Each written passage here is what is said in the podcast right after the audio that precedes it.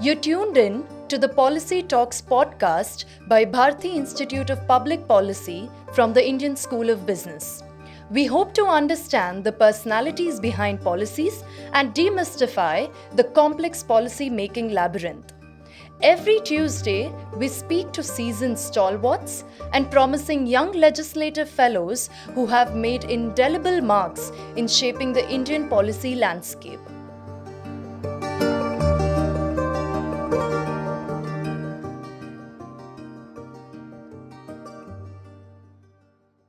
Welcome back to Policy Talks. We are continuing our conversation with Manjari Jaruhar. I'm going slowly now from uh, you know the time that you've come to Hyderabad and the NPA, the National Police Academy, and your training years, and you've given a very detailed account of your training years. But I just want you to reflect on a similar situation for other women and women professionals who started uh, thinking of starting a career of her own and face hurdle both at the community level in you know and the family. You know the his whole issues of gender equality and access for women in accessing certain public resources be it uh, you know career women or even you choose to be a homemaker. How do you keep the dignity intact at the same time negotiate with the outside world? How do we look at that uh, from the context that you have been into? More and more uh, women uh, are coming uh, with and coming out with their own aspirations of doing what they want to do. In uh, many cases i find that the parents are also very supportive and they help them. And they are ready that whether in terms of higher education or sending them outside the home to study in another state or in another or work in another state uh, that is changing. But there are still a lot of people who uh, suffer this pushback because the biggest thing uh, in india for uh, parents is when they have a girl child is to settle her. Their major concern is that she should get settled and settlement only means marriage. That i think is a wrong attitude. There are settlement by working and marriage will happen. It is not the end and, and be all of uh, the girl's existence. So i think that uh, girls are still finding it uh, difficult to uh, get out. I am mentoring a girl who has uh, been uh, whose father died and she has a brother with special needs and she lives in the village and then she decided to somehow get out of the village and come to study in a mm, in a city. And uh, i asked her one day that why is it that you don't go and visit your mother? She's all alone. I think she should you should go and help her just out of curiosity. She says no no ma'am i will not go. I will why? I said why will you not go? She says the minute i enter my village in that street only when i'm going to my home there'll be so many people telling my mother and calling out and saying why you wasting money on her education? She should not be educated. You should keep the money for her marriage. Get her married and then you look after your son who has uh, special needs and uh, manage your family rather than wasting money on her. Whereas she feels that if she works hard and uh, gets a good job she will have a dignity and she will give dignity to her mother. And once the mother uh, is in a condition to sort of uh, leave the village. Maybe she can look after them better in a city. So this, these are these hurdles you know even uh, where the parents want to do something the society also tries to impose uh, some uh, limitations uh, on the girl. So a woman has to really fight her way through. But uh, mm, i see trends changing when i see mm, how many women constables sub inspectors are now coming into the police and now parents feel happy that a woman is also now in uniform and that gives them a status in the village. Or the in-laws also now have changed their attitude and they feel that a woman in the police uh, enhances the image of the family. So now they are very accepting of a woman joining the police force or joining any job where she can bring some income to, into the house. So that trend is changing and i hope it's for the good and it will continue like this So there's a very very famous uh, you know statement by Indra Nooyi, the head of PepsiCo, that time that women can't have it all. Uh, because the biological clock and the career clocks are always in, in contrast and you know when you're growing up uh, you want to have children but at the same time you have to look after children because the ecosystem is not there so can women have it all I think women can have it all. I've had it in my own career doing a police job. and uh, with a police uh, as a policeman as a husband also. And i've got two children and i have managed. And i think uh, women have to learn to manage things also. And uh, always uh, not be like a defensive that how can i do this how can i not do this. It is a tough job for a woman. It is tougher than uh, what a man has to face but uh, it is not an impossible job.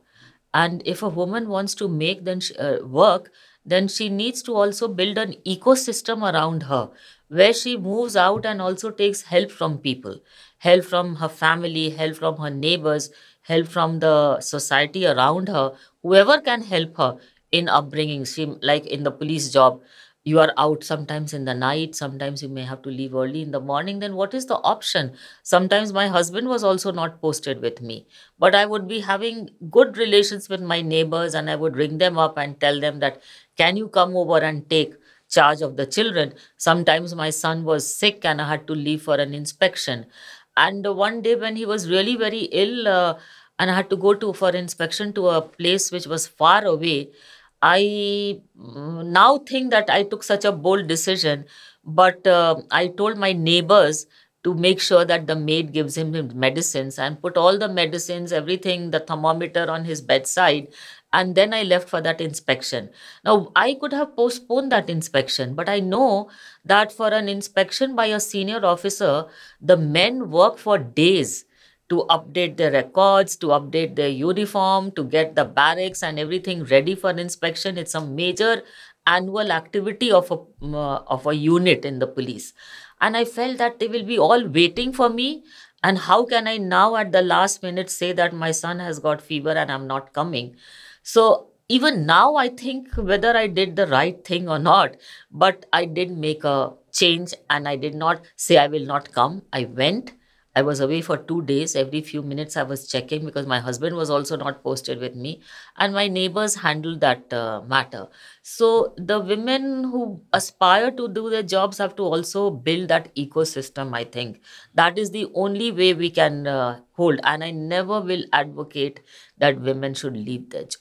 Whatever the reason may be, they should learn to manage and uh, not lose their self respect by leaving their job. So this is interesting account that uh, I mean we want more and more women workforce, not only in police service but all over. But we also see that the institutions are not there to support. I mean earlier used to have. I know my mother has been working and my grandmother has also been working. So it is the third generation working women house that I have been brought up in. But they all had it their own difficulties uh, in managing the household and. Uh, sometime at the cost of many many things that you have also very clearly mentioned. And um, sometimes children also take uh, they don't understand when they're growing up. So they demand a lot on the parents. For example if you have a you know uh, there's a parent teacher meeting and most of the time my parent teacher meeting my mother has never been there because she herself has been working. And we have never seen most of the times right? So we grew up with the whole sense that maybe we are not taken care as much as the other uh, children. But today when i look at it from the hindsight i see that that's been a wonderful that my mother has also been working similarly i just want to ask you this question you talked about the ecosystem but i just want to go slightly more granular to understand how does it play out uh, in a sense that a society that we already not only have it in India but also South Asia, a similar kind of a family system work. How do you look at it from that perspective in terms of the larger ecosystem that is required?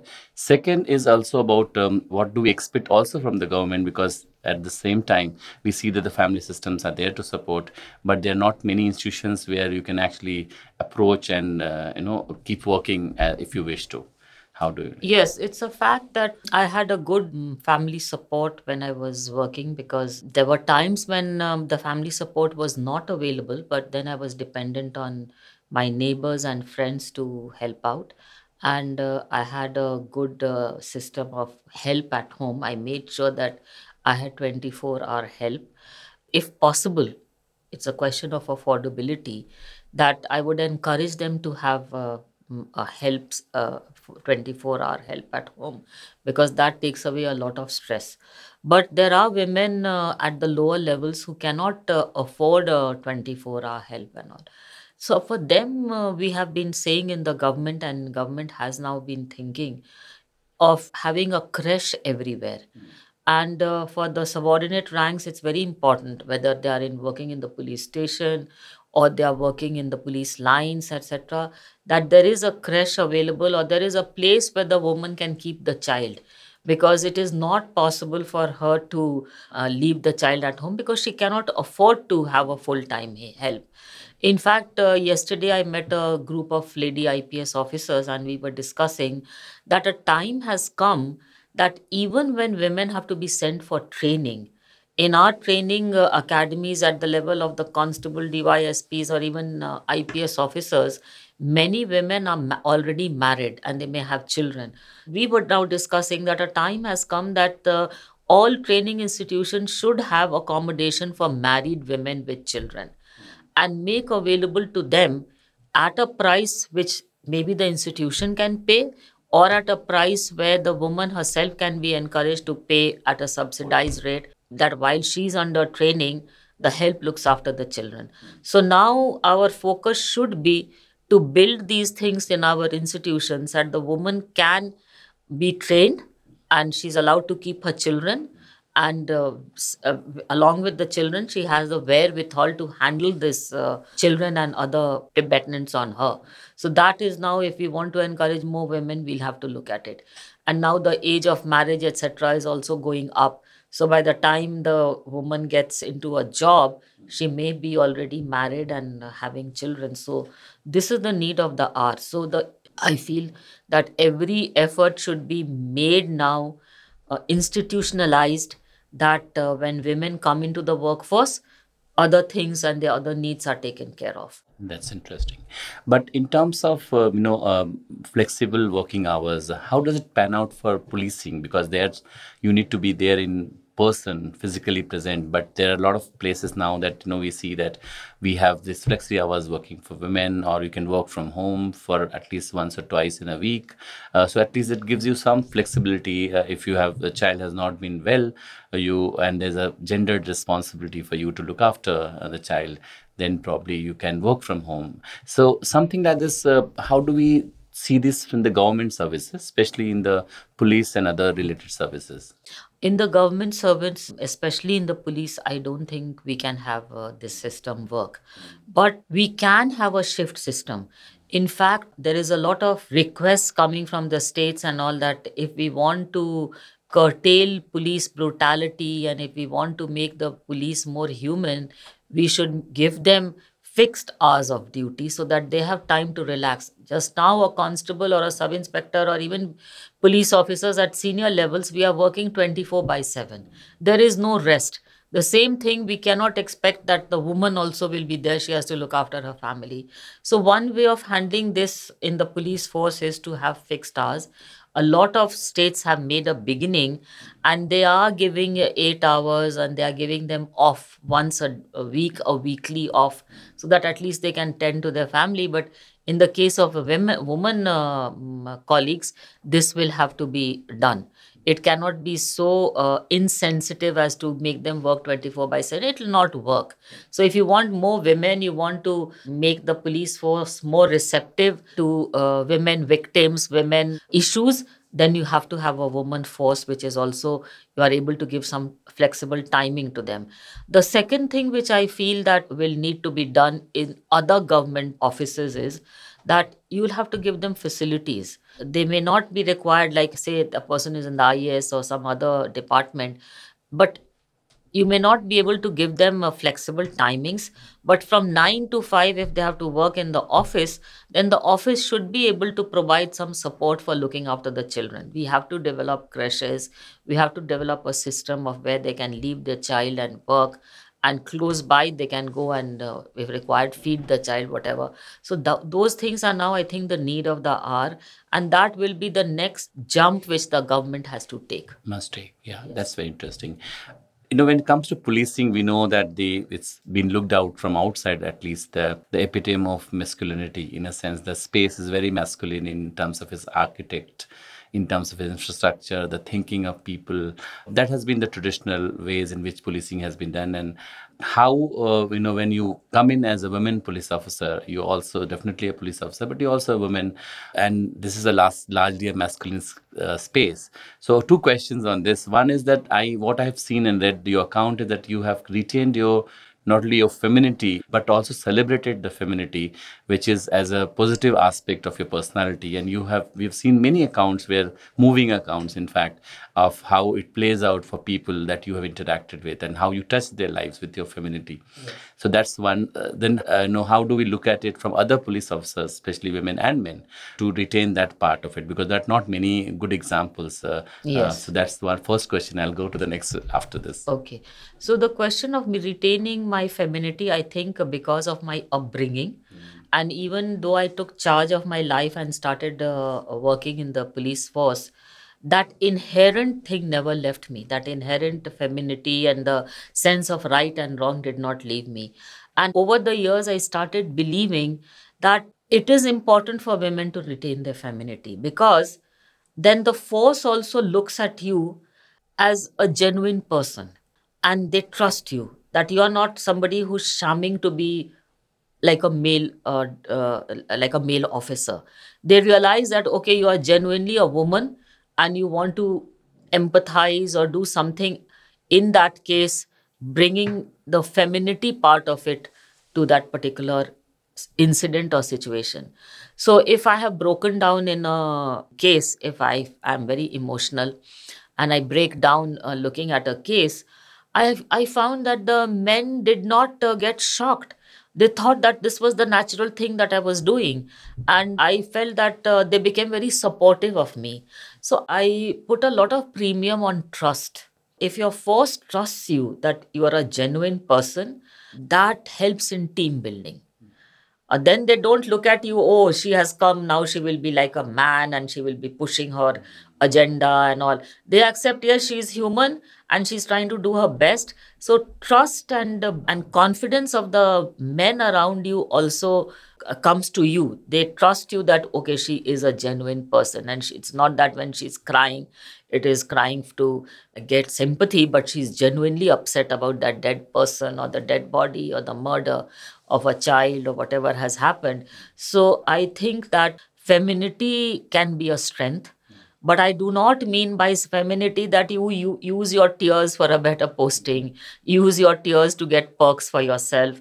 Tears uh, where it is required and you want to be a woman you be a woman. Don't try to be very macho and very manly that this is the way i can do things no you can be a woman and you can still achieve you should have a empathy you should have a, a sense that you are there to suck, provide succor to people. You are there to help them. You are there to build a better relationship. These should be our uh, strengths rather than to copy men and behave as if I'm a man. Very interesting. I'm sure there's a lot of learning for all my women colleagues out there because this is an interesting point that you're making. One thing is, you know, we the global data tells us that um, one in every third woman actually has seen some other form of sexual harassment in their life. I'm sure you may have seen or come across something, the connotations of sexual in nature, or how do you protect one is yourself being in a masculine force or environment which is very masculine because many women uh, definitely um, also when they're going out they will also see they'll experience some of these things. And most of the time women don't come out in open because they feel that it is uh, it, it may impinge on their career. What advice would you have for women who may face or likely to face sexual harassment? How do they conduct themselves? Uh, what is the point that they can make? So the first point I want to make it is that no woman should ever accept any wrong which is being being done to them in the office or at home also. So at home the harassment can be of a different kind, but let us talk about harassment at the workplace. So if there is anybody harassing you, you should come out and first of all confront the person and tell him that you are not going to accept it and if he doesn't stop and he continues then the best thing is to discuss the matter with your colleagues and file a complaint now the government has come out with so many laws which are supportive of women And women should be truthful enough to mm, come out and tell the men that they are not of that nature where they can treat them very casually. So there is no harm in confronting the uh, person and saying that they should be stopped. And at no point of time you should suppress those feelings and say that, oh, what will happen to me and what will be the consequences and things like that. It may happen that in a male dominated society, which we still are, you are not given your due. They, it may turn around and they say that, oh, you were at fault and it was, but don't give up. Take it to the next level. Appeal why should you get silent when you have been doing the right thing and you should not compromise on it at all at the same time don't misuse this law. Don't misuse this law to uh, further your own interest by saying that oh my boss has been tough on me or he's given me a bad acr i'll file a complaint against him. Or he's not giving me leave and i'm asking for this uh, benefit or that benefit and let me file a, um, a sexual harassment case against him. This is wrong. This should also not happen. But do not allow any wrong done to you to be just left like that you please But do in your uh, in your service long career, did you face any issue where within the force, uh, women who are working, uh, did they face any issue of this nature, or how did they deal with it, or did you support them? Was there anything which is within the women police force which we don't hear much about outside? No, no, we did have problems. We did have problems, and people, and being a very senior woman officer, I was often asked to head the complaints committee and inquire into those uh, kind of cases. And as I said, that I mm, got a chance to find a woman who was uh, really being harassed, and I had to say in black and white that the man was actually troubling her, and the government took a very strong step. At the same time, I did a couple of cases in which it was the other way around, where we felt that the woman was making false allegations and the man was only trying to do his duty. And uh, just because she was a shirker and who did not want to do what was told to her, she filed that complaint case. So I have adjudicated. And again, my sense of right and wrong has been very strong in my career. I have always felt that it is the right thing to do. And I believe that if you do the right thing, then only will you get the trust of people. The public will also trust you, the subordinates will trust you, and your bosses will also trust you. If you are not uh, going to do the right thing, this uh, kind of ecosystem of trust will not build up.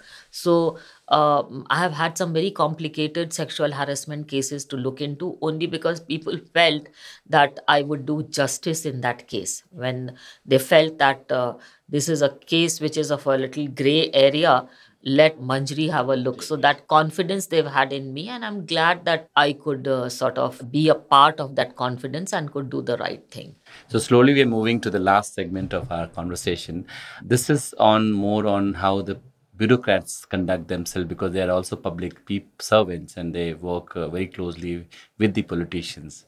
Uh, in your um, memoir, you did discuss uh, your interaction with the politics of the day as well. But uh, for the career bureaucrats or people who are aspiring to be bureaucrats, how do they conduct themselves? Because you know, being in an environment which probably a lot of time people think that it's, a corrupt system. You get into the system you also become corrupt or you can't save yourself you know you have to compromise a lot.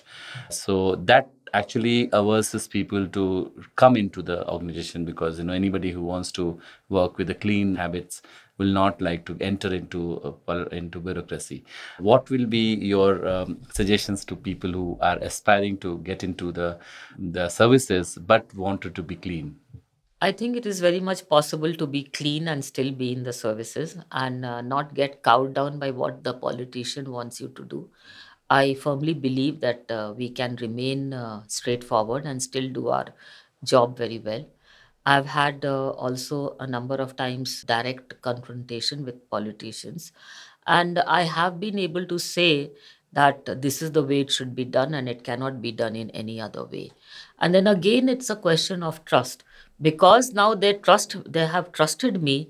I've recorded in my book there was I was asked to do some very very tricky kind of recruitments or tricky kind of inquiries which other people would have said it is very difficult I will not do it But because uh, there was a kind of a trust, because the politicians knew that I would be always saying the correct thing, they trusted me. And my bosses also encouraged me and said that no, because they trust you and they're asking you to do something, you must do it. Because the public trust and the trust of anybody, you should not belie. So I feel that when we say no to somebody, it is uh, the only thing that can happen to you is that you will be transferred and is it so bad to be transferred? I have had transfers uh, overnight, not because I have had a clash with a politician, but because the uh, the senior officer felt, or the senior officers who was handling my uh, posting felt that I would do a better job. I was required at a particular place, so I was transferred overnight. It, it happened two or three times in my career and it was always for a better um, uh, uh, job. But when the transfers came i did feel bad that you know i'm now leaving my family. My son is taking the exams and i have to leave. But i realized that they were meaning to uh, mm, further my career rather than spoil my career. And the same thing i would say about the politicians. They need to be all not all politicians are bad. They are also very helpful at times and you have to build an image for yourself. You have to build an image that you are a no nonsense type and you will do these things in this particular way.